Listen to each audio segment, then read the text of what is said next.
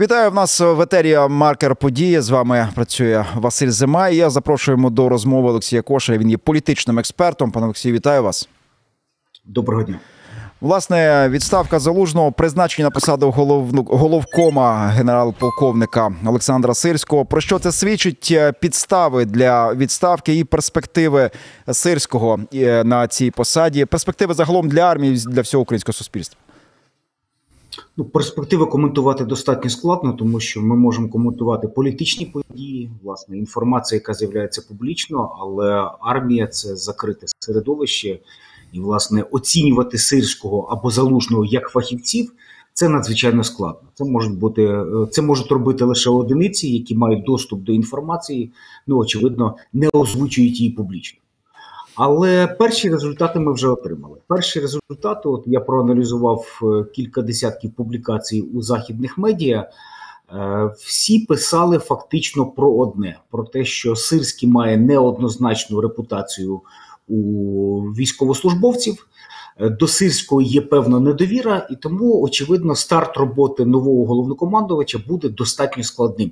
Тобто йому потрібно буде е, заслужити довіру. Очевидно, що з цим проблеми є. Ну, принаймні, ми бачимо проблеми з довірою в середовищі там оглядачів, журналістів е, і багатьох цивільних.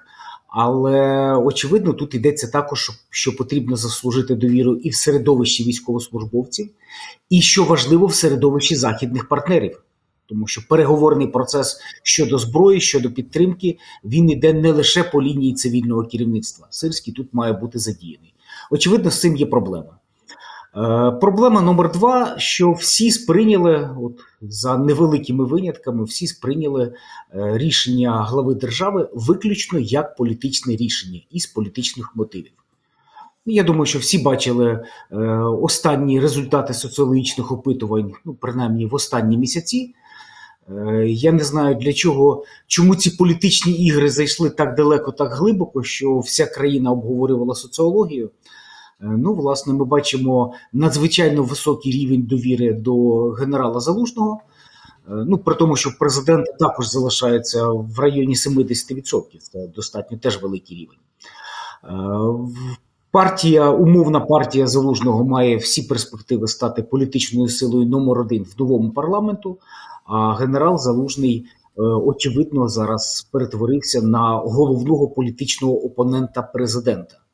Ну він уже став політиком, чи захоче він бути надалі політиком, тут ще теж до кінця невідомо. Але людина, яка є носієм, от яка асоціюється із репутацією збройних сил із довірою до збройних сил, очевидно, що вона буде грати перші ролі в українській політиці. Тому я думаю, що історія з залужним не завершилась, і буде дуже велика спокуса просто розтоптати його як політичного опонента. Тому я думаю, що залужному потрібно готуватися до нових інформаційних вкидів, до нової чорної кампанії. Е, Я думаю, не виключно щодо кримінальних проваджень, коли йому доведеться захищатись уже не лише як громадянину, але і як політику. Ну а влада мала б зробити висновки. Тобто, звільнення залужного ми отримали тримісячну тримісячну кампанію. От починаючи з перших заяв Мар'яни Безуглої, коли всі чудово розуміли, що це пов'язано із е, можливим рішенням про звільнення залужного, три місяці ця тема розгойдувалась у суспільстві.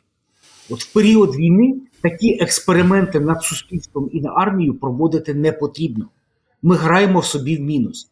Ми виглядаємо, ну я не знаю, як підлітками або як дикунами е, в очах наших західних партнерів. Е, ми граємо достатньо серйозно в мінус. Тобто має бути логіка кадрової політики і кадрових призначень. Те, що робилось навколо теми головнокомандувача, це просто неприпустимо. Це суперечить будь-якій управлінській лозіці і будь-якій здоровій лозіці. Ну, власне, так це була створена проблема, і ця проблема була вирішена знову ж таки, коли кажуть. Е, з Виник конфлікт. Ну конфлікт виник тому, що його створили цей конфлікт. Насправді конфлікту, скажімо, в самій армії очевидно не було. Ми принаймні не чули про це від е, провідних генералів, від командувача, від командувачів оперативно-стратегічного управління військами, командирів бригад. Ну публічно ми цього не чули. Але сталося те, що сталося. На вашу думку, е, от. Як пішов е, Валерій, або як пішли Валерія Залужного, він відмовився писати заяву, якщо була така пропозиція писати заяву про відставку. Він не написав, його відставили і запропонували залишатися в команді е, як української держави. Це таке дуже. Е, Розмите поняття. Ну він власне залишається в команді української держави. Він військовослужбовець, він генерал. Він залишається в Україні. Він нікуди не втікає, тому він залишається в команді. Але от чи буде він в команді президента? Наскільки я розумію, було кілька пропозицій. Е, Посол до Великої Британії, заступник секретаря РНБО, і там, по-моєму, радник президента. Ще в нього було три три пропозиції з того, що я читав сьогодні. Нібито надійшли до Валерія Залужного. Від всіх трьох він відмовився і своїм колегам написав, нібито смс, що я йду на дембель. Ось е, так е, з того, що я читав із того, що можна судити.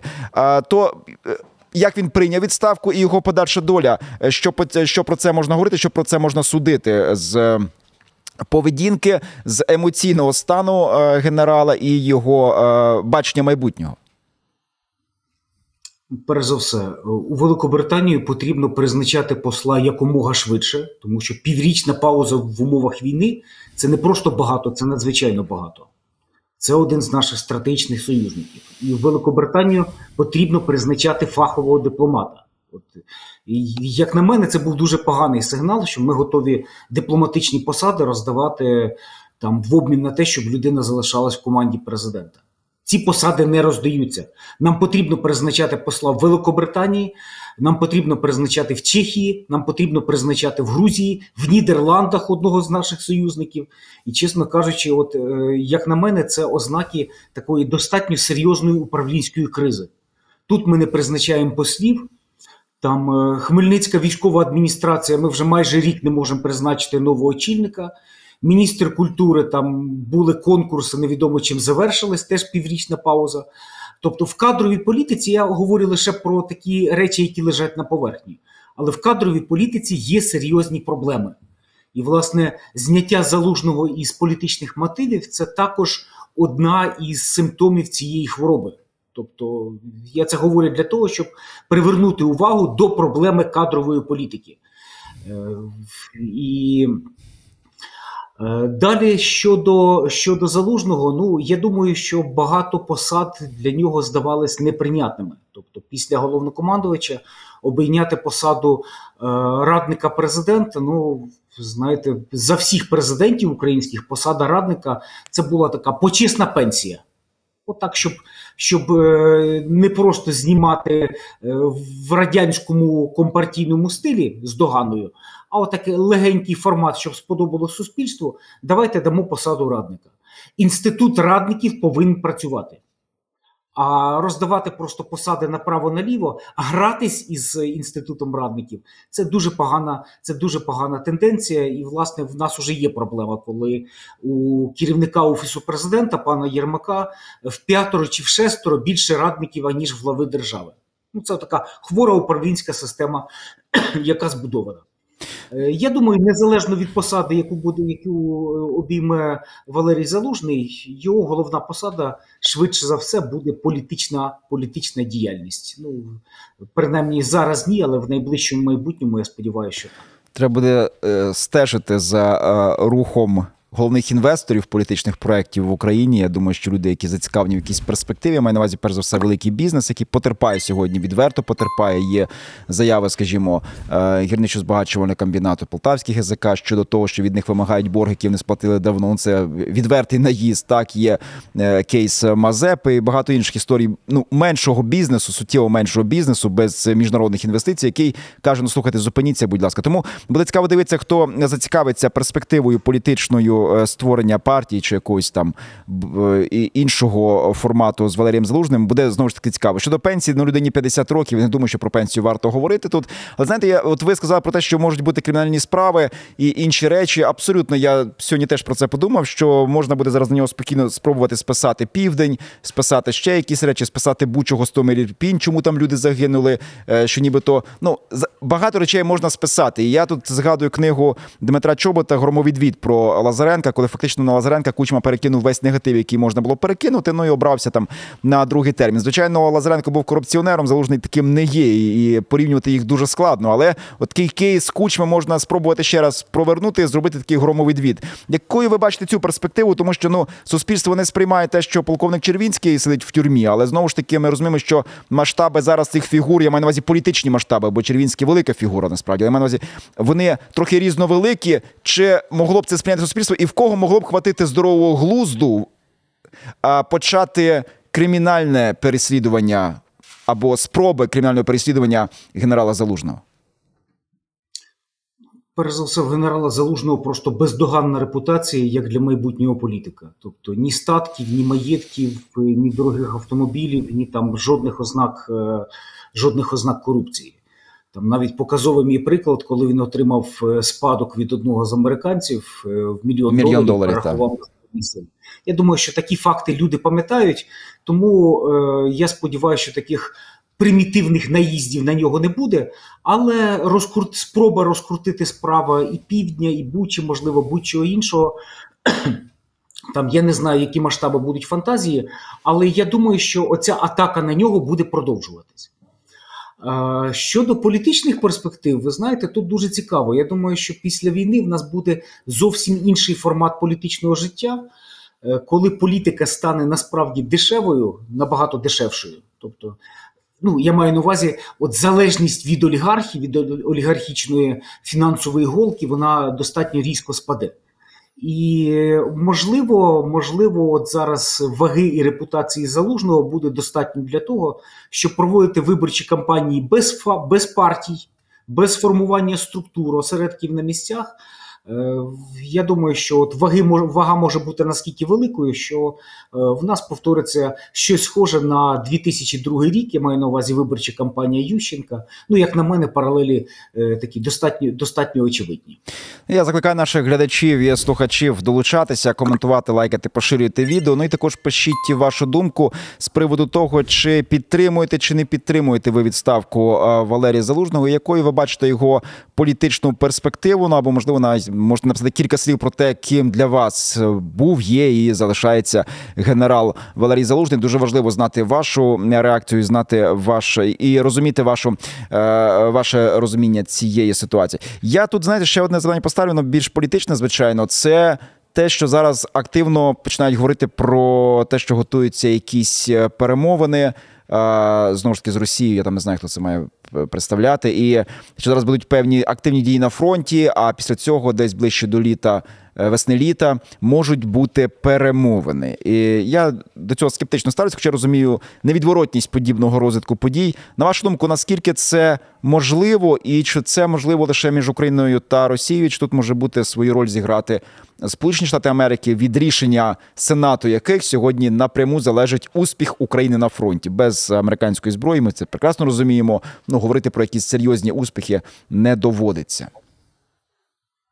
Ну, тема тема переговорів загострилась після останнього інтерв'ю Путіна американському журналісту Карлсону. Там Путін наговорив багато дурниць, виставив багато в чому себе в смішному тоні.